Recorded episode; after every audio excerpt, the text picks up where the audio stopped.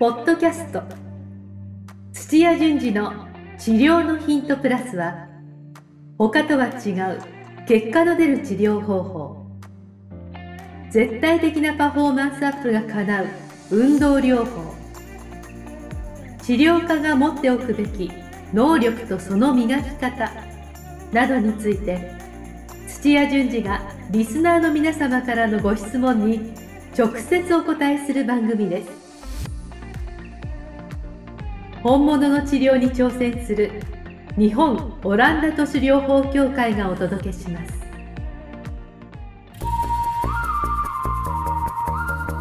皆さんこんにちは。梅島茂です。土屋順次の治療のヒントプラス。先生本日もよろしくお願いします。よろしくお願いしまおす。願いします、はい。今日は質問をいただいてますね。はい。はいで質問の内容は、えー高齢者や関節症の患者さんにモビライゼーションは必要でしょうか？というような今日は質問をいただいておりますので、はい、先生お願いしますはい、お願いします。はい。えーいつものお願いですが、皆さん、YouTube のこのチャンネル登録とですね、あとはあの LINE の方の登録もぜひ皆さんよろしくお願いします。はいお願いします。はい。えー無料の勉強会の情報なんかも LINE では来ますので、ぜひ皆さんチェックしてください。はい。はい。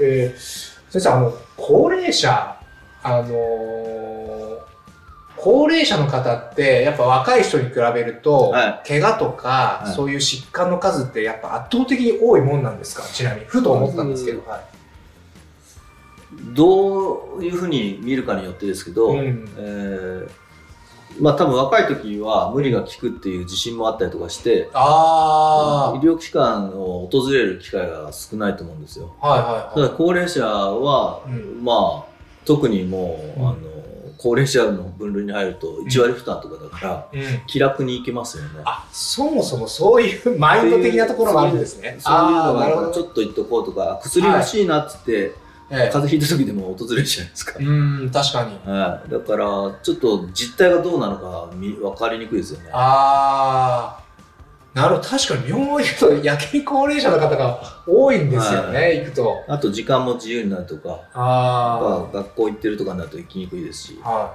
い。でも実際その体の面も、はやっぱ支障がきたしてくるとか、まあ、かそういうのもちょっとやっぱり、あの、大人特有、特に高齢者の人で多い疾患みたいなの出てきますよね。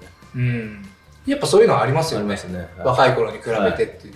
ああ、やっぱそうなんですね。はい。というのも今日ちょっとその高齢者に、あの、患者さんが多いっていうですね、はえー方からの、あの、ちょっと質問をいただいてますので、ははい。じゃあちょっと読みますね。はい。はい。えー土屋先生、梅島さん、はじめましてい。。どちらの人ですかね？あ、すいません。えーっと、たまにやりますね、自分。はい。ありがとうございます。ツッコミいただきまして。はい。はいえー今日はですね、福岡の方、はからいただいております。はいえーえ無知の知を知る7年目の、おー7年目のい。PT のさん。達観、達観してますね、すごい。ああ、そうですね。無知の知を知る。おお なるほど。はい。えー土屋先生、梅島さん、はじめまして。はい。はじめましてえーはい。私は福岡で主に高齢者の患者さんが多いクリニックに勤めている理学療法士です。はい。えー高齢者なので、えー肩が上がらない、膝が痛い、えー腰が痛いといった典型的な患者さんばかりを担当しています。はい。先日土屋先生のライブ配信で、えーモビライゼーションのテクニックについて解説してくださってとても参考になりました。はいはいありがたいですね。ライブ配信見てくれてるんですね。はい。これはい、岐阜、岐阜に行った時には、もうホテルの中でやってます。あ、さっきちょっと聞いたやつですね。そうです自分ああ、なんかちょっと Wi-Fi が途中で。そうそう、最後、プチッと消えてしまったってそういうアクシデントもありつつ、まあ、ライブ、はいね、ライブならではの並んでる。はい。すみません、ちょっと話をすると聞きまして。はい。で、先日、土屋先生のライブ配信で、はいえーモビライゼーションのテクニックについて解説してくださって、とても参考になりました。あ、よかったです。はい。はいその中で土屋先生は、高齢者にもモビライゼーションは必要だ。うん。関節可動域の改善が期待できなくともすべきだ。と強調されていましたが、はいはいもう一度お話しいただけますでしょうか？はい。分かったつもりでいたのですが、分かっていなかったので、よろしくお願いしますということで。はい。いいですね、この方、あの、ライブチェックしてくれてるんですね。ありがたいですね。ありがたいですね。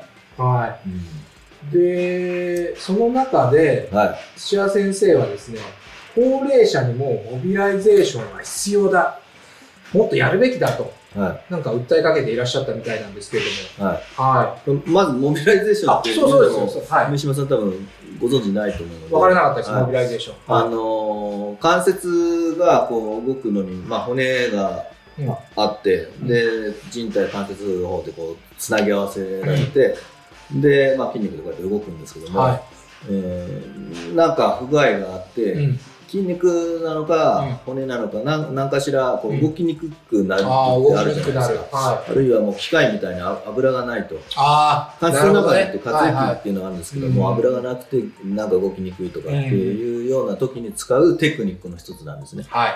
で特に、えー関節の周りがすごく、あの周りが硬くなっちゃったりとか、はい。うん。あるいは癒着してくっついちゃってるようなああ、癒着いつものやつですね。感じで。で関節の中には液が満たされて、はい。あの空気が入ってるわけじゃないので、うん。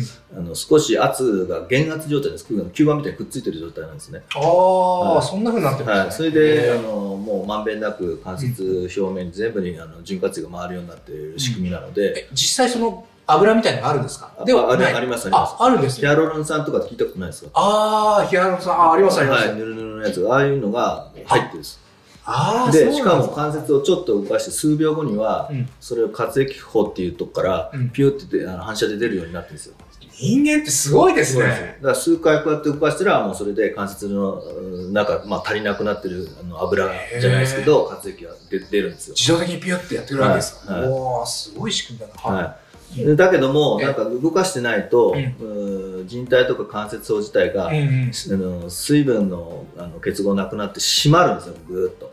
あ、閉まってということは締まるってことはうん。短くなるんです、距離が。ん？どういうことですか？閉まると締まるっていうのは、はい。えーっと組織の中には、うん。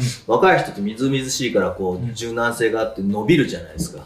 あで年取ってくるとはい硬くてシワが寄ったりとかしてあれ締まってる状態の一つですけど。水分の量が少ないんですよ。よ。そうすると水分がいっぱい含んでたら当然体積が大きいじゃないですか。確かに。はい、水が少なければ少ないあのちっちゃいああ、そうだそうだ。そういう意味で、あの締まるんですよ。へー締まるって距離が理解しました。理解しました。はい短くなるんですよ。えということは、関節というか骨同士をこうお押し合より押し合ってこう、より密着しちゃう密着して圧が上がるうんんうんですよ。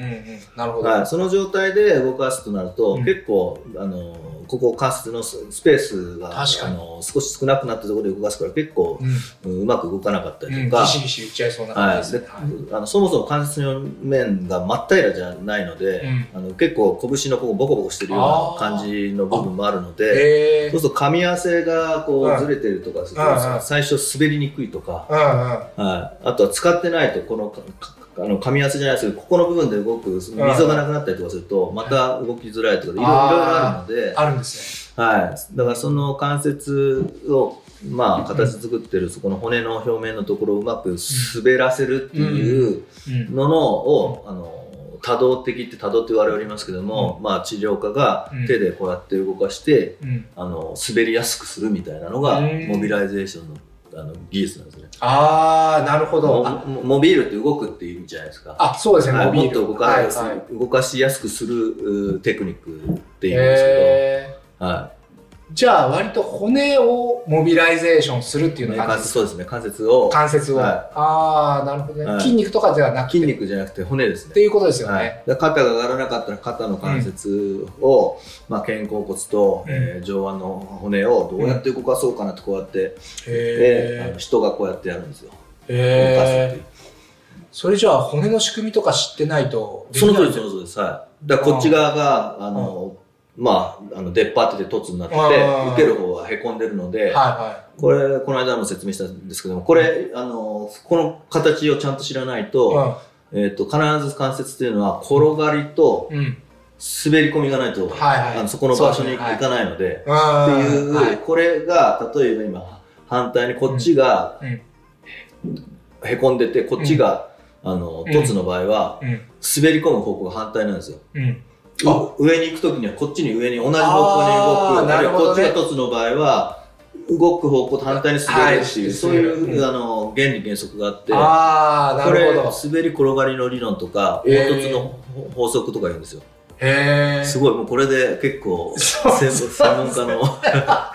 ちょっとなんか物理になる。あ、物理です、物理です。なんかそんな感じですよね。僕その滑り込みがうまくいかないってなるのを、うん外から滑り込むのを一緒に手伝ってあげるっていうのはもうまさにモビライゼーションです。へえ。なるほど。はいでも知らないと、うん。本当は上に動かさないといけないのに下にやってるとかっていうのはあり確かにありがちです。あ、ありがちなんですね。はいそれは仕組みをあ理解してないから。は骨のその仕組みをい。理解してないから。はいそれぞれの関節のあのどっちがあのとあのとんがってるのかなとかっていうのを知らないと。うん。うんじゃあ先生、これちょっと骨の勉強しないとダメなんじゃないですか？そうですね。モビライゼーションやる前に。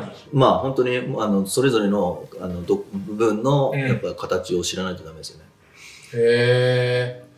あ、今ちょっと思っちゃったんですけど、は患者さん来るじゃないですい。か。はその、初めての患者さん来るじゃないですか。で、えっと、自分がよく知らない骨の関節のところ痛いとかって言ったら、い。うんそういう時って先生方って、どう、どう対応するんです人によって、かはい。ちょっと待ってくださいっつって、もうあのネットの時代だから、は解剖のやつ見見て、あ骨チェックするい。か、やっぱり、あまあ、経験しとか手手の感覚が鋭い人は動かせば分かるんです。あ、あ、それ素晴らしいですね。はい、動かしてみて、ええー、分かっちゃうんですね。あ、はいなんとなくその骨の仕組みっていうか。骨の、はい、形で大体分かっちゃいますけど、それでネットでまさに骨のレントゲン写真みたいなそういうのを見れば、なんとなく分あかっちゃう。それは分かりますよ。もうレントゲン MRI であれば、もうブサンと断断面図で丸いのとへこんでるので出ますから。ああ。じゃあ、エナジー、その情報さえあれば、モビライゼーションはできてしまうってことですか？できるはずですね。あ、できるはず。はい。ああ、なるほど。でもそんなに簡単じゃないですよね。まあちょっと、あの、もう関節になってる際の近くにを押さえるとか、うん。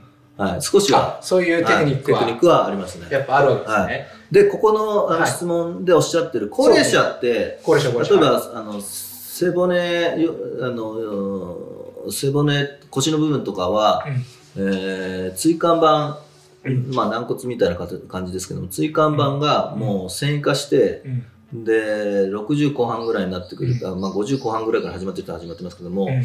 もう、えっ、と、よ腰椎といいます。か腰の骨と一体化して、うん。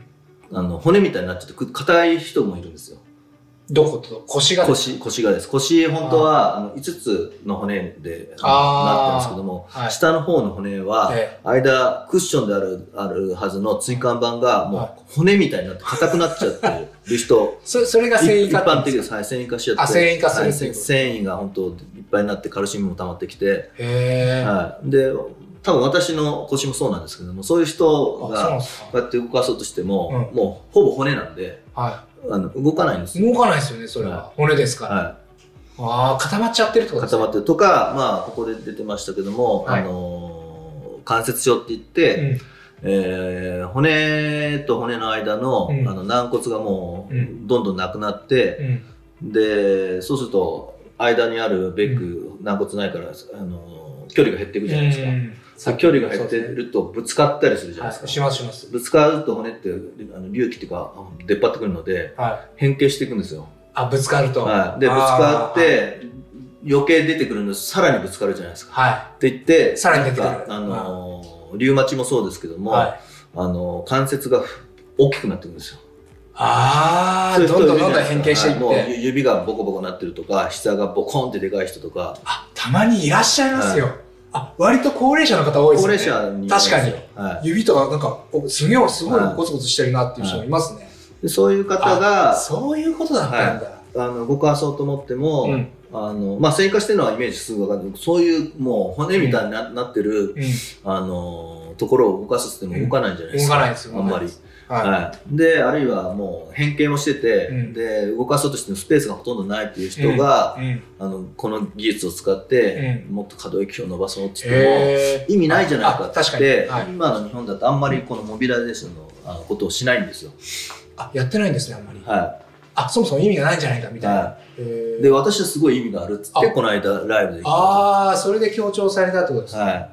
それ、それちょっと聞かせていただきたいですよね。そうです。はで、えっと、元々の目的を、うんえっと、可動域の改善をしたい、滑らかに動かしたいって言って。やる人が多いので、それが叶わないとなったら、当然もういらないなっていうしあの思考になっちゃってるから、うん。そうじゃなくて他の、あの、効果もあるんだよっていうので、あ、他の効果もあるんですね。ありますありますはあの、一つは。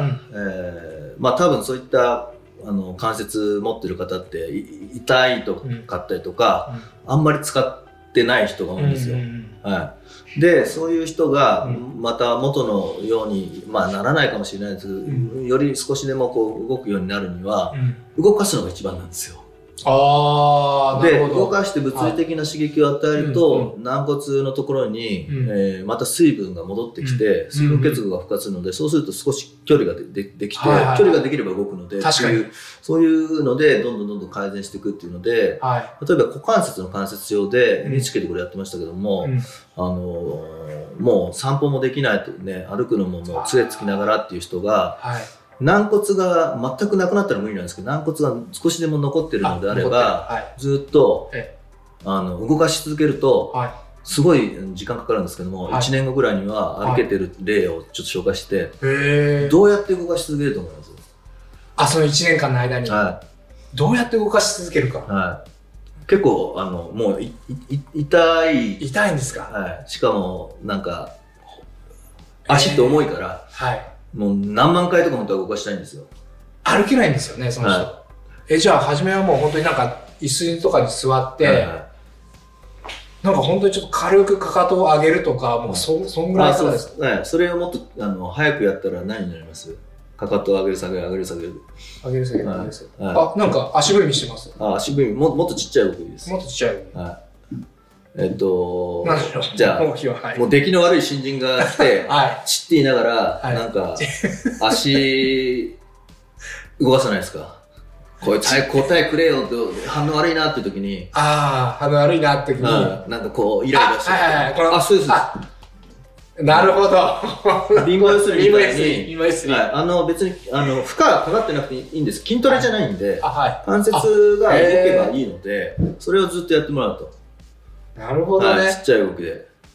ああ、そうするとこのぐらいでもいいんですあ、かいいです。で、数ヶ月レベルなんですけども、はいそうすると、徐々に徐々にこうやって、あの、軟骨がまた戻ってきて、へえ。はい、水分結合があって、ははい。で、体重が乗っても大丈夫なぐらいになってきて、い。うん。本当に犬と散歩みたいなのことが少しずつできると、どんどんどんどん復活してあ、そうなんだ。これぐらいの動きでいいんですあ、いいね。ですもん。とにかく動かせばいいので。ちなみに先生、これぐらいの動きでもそういう患者さんは痛いんですか？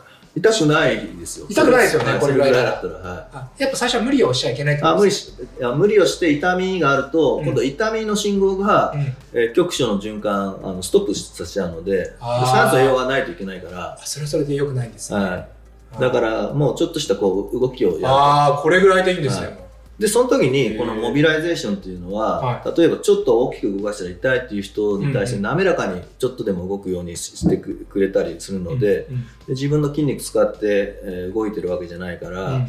あの筋肉が動くってことは、うん。筋肉って引っ張骨を引っ張り合うじゃないですか。うんだから骨をぶつけながら滑って、うん。あのまあ筋肉と筋肉のうん。どっちかが、うん。あの収縮が強ければそっち側に曲がるっていうはい。理論ですから、うん。それを全くリラックスさせて、うん。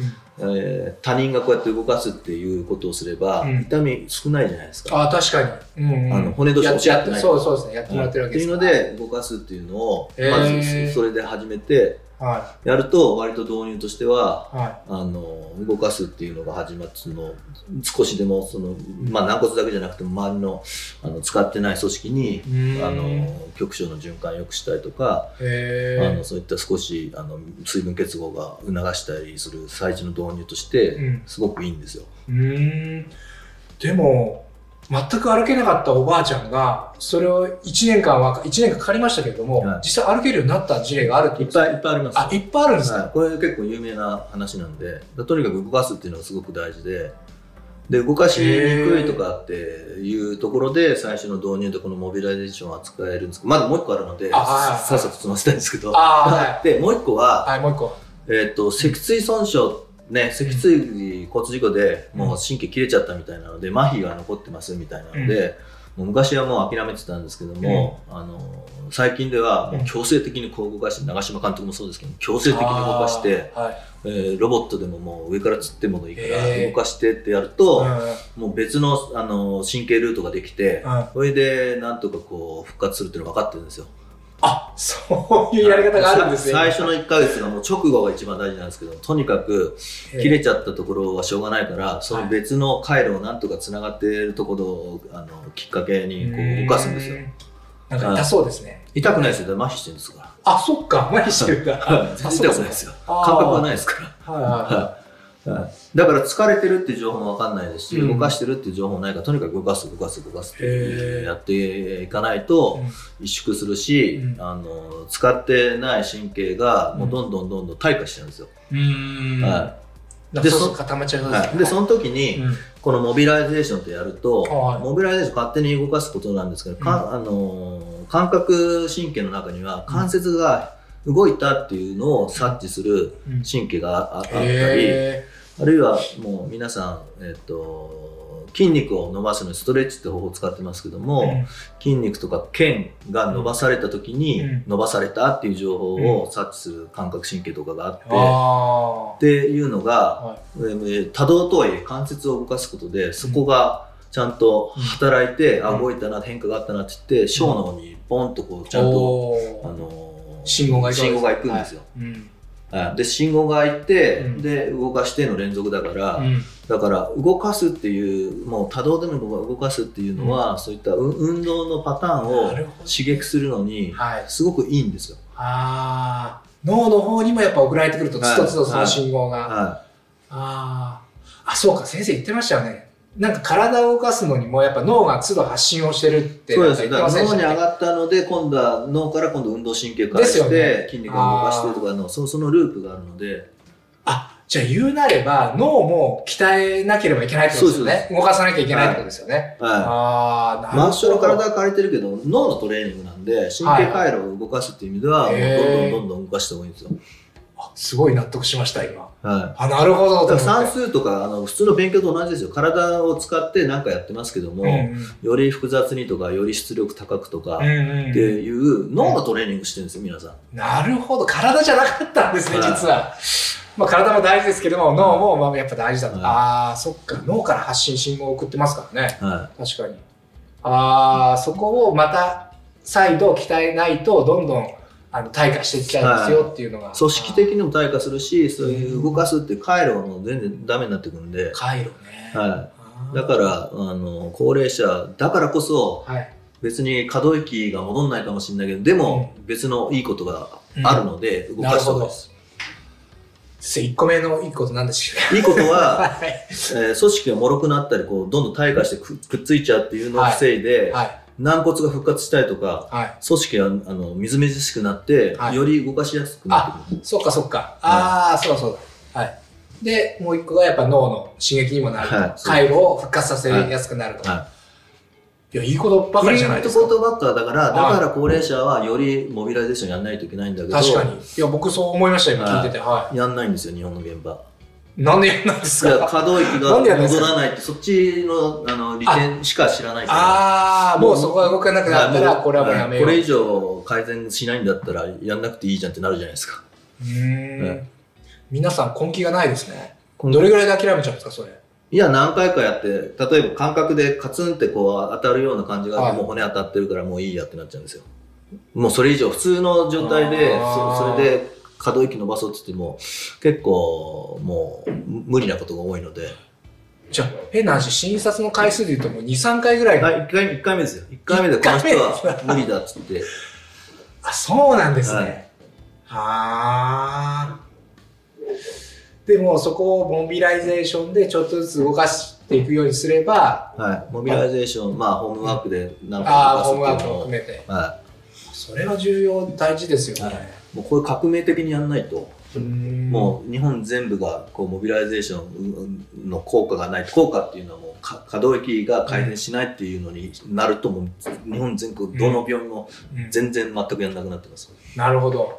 ざっくりでいいんですけど、はい先生から見て、そのモビライゼーションを実際実施している先生の割合って、どれぐらいですか？その。あ、でも PT さんは、はい。可動域が、あの、また戻るよみたいな骨折した後固定してて、うん。また、あの、硬くなったのをやるっていうのは、もう PT の皆さんであれば、PT さんははいみんなやってます。あみんなやってるんですね。ははい。い。あの、うまい下手はありますけど、ああはい。はへー。あそうか PT さんはじゃあそういうのを実践されてるってことでい。すね、はい。えーと、それで、か開業されてる、鍼灸師さんとか、はいえー、重生師さんはやってないです。あやってない骨へのアプローチはよ弱いですね。うんあんまりやってない人が多いです。重生師さんなんかがじゃああんまりやられてないよやってないですね。筋肉筋肉のアプローチが多いですね、治療が。あ一長一短なんですけどね。あなるほどじゃあ高齢者の方今後ますます増えてくると思いますからあのより重要なそね。そのテクニックの一つというか、はっていうことっていうことですよね、はいこれもちろん高齢者だけじゃなくても、うん。若い方でも通用するんですかね？モビライゼーションって。若い人のがさ先ほど言った可動域をあの戻すっていうのはめちゃくちゃ通用しますよ。そっか。はより効果が出る出やすいってことい、ですよね。可動域を戻すっていうのは若い人の方が簡単です。へえあじゃあもう誰でも通用するはい、っていう、もう子供からもう誰でも老人でも男女関係なく。むしろ若い人の方がすぐ効果が出るとえっと、梅島さんが言ってるのは可動域の効果が出る。あそうですそうですそうです。はい、運動のさっきのなんか回路の話とかうん。っていうのはまた全然別の話あ別ですけれども、ああでも若い方ってあんまりその可動域がちょっとなんか固まっちゃったとかってあんまりなさそうですもんね。いや今あの小中学生体硬いから。それで、あなるほどね、はい。関節がちゃんと伸びてないとかありますよ、そっか。体をそもそも動かしてないから、はそういうおばあちゃんがなるような、いはい、なんか肩が上がらないと思いますよ。ええそれはそれでちょっとあの下床に手が届かないとかいっぱいいますよ。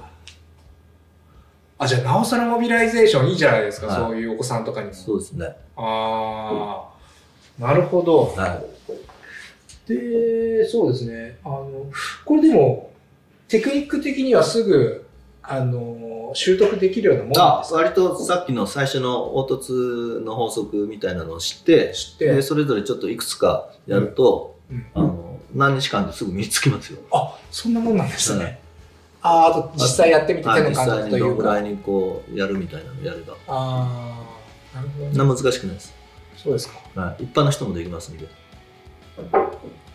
こうなんかあれですよね手で押しながら押しながら反対の方をこうやって動かすとか、ああそういうことか、動かしてあげるってことですね、はい。す滑らせるこっちと、はい。視点をちょっと作ってこうやってああそこをやってあげるっていうような、あー。時間にしてどれぐらいやってあげるもんなんですか？数多ければ多いです。あ多ければ多いほどいい、はい。あだから事故が起きて急性期の時うん。はちょっと数ちゃんと50回とか100回とか本当100回ぐらいってすぐ行きますよ。こうやって1234、はいとこうやって言うと100回ぐらいすぐ行くんですけどね。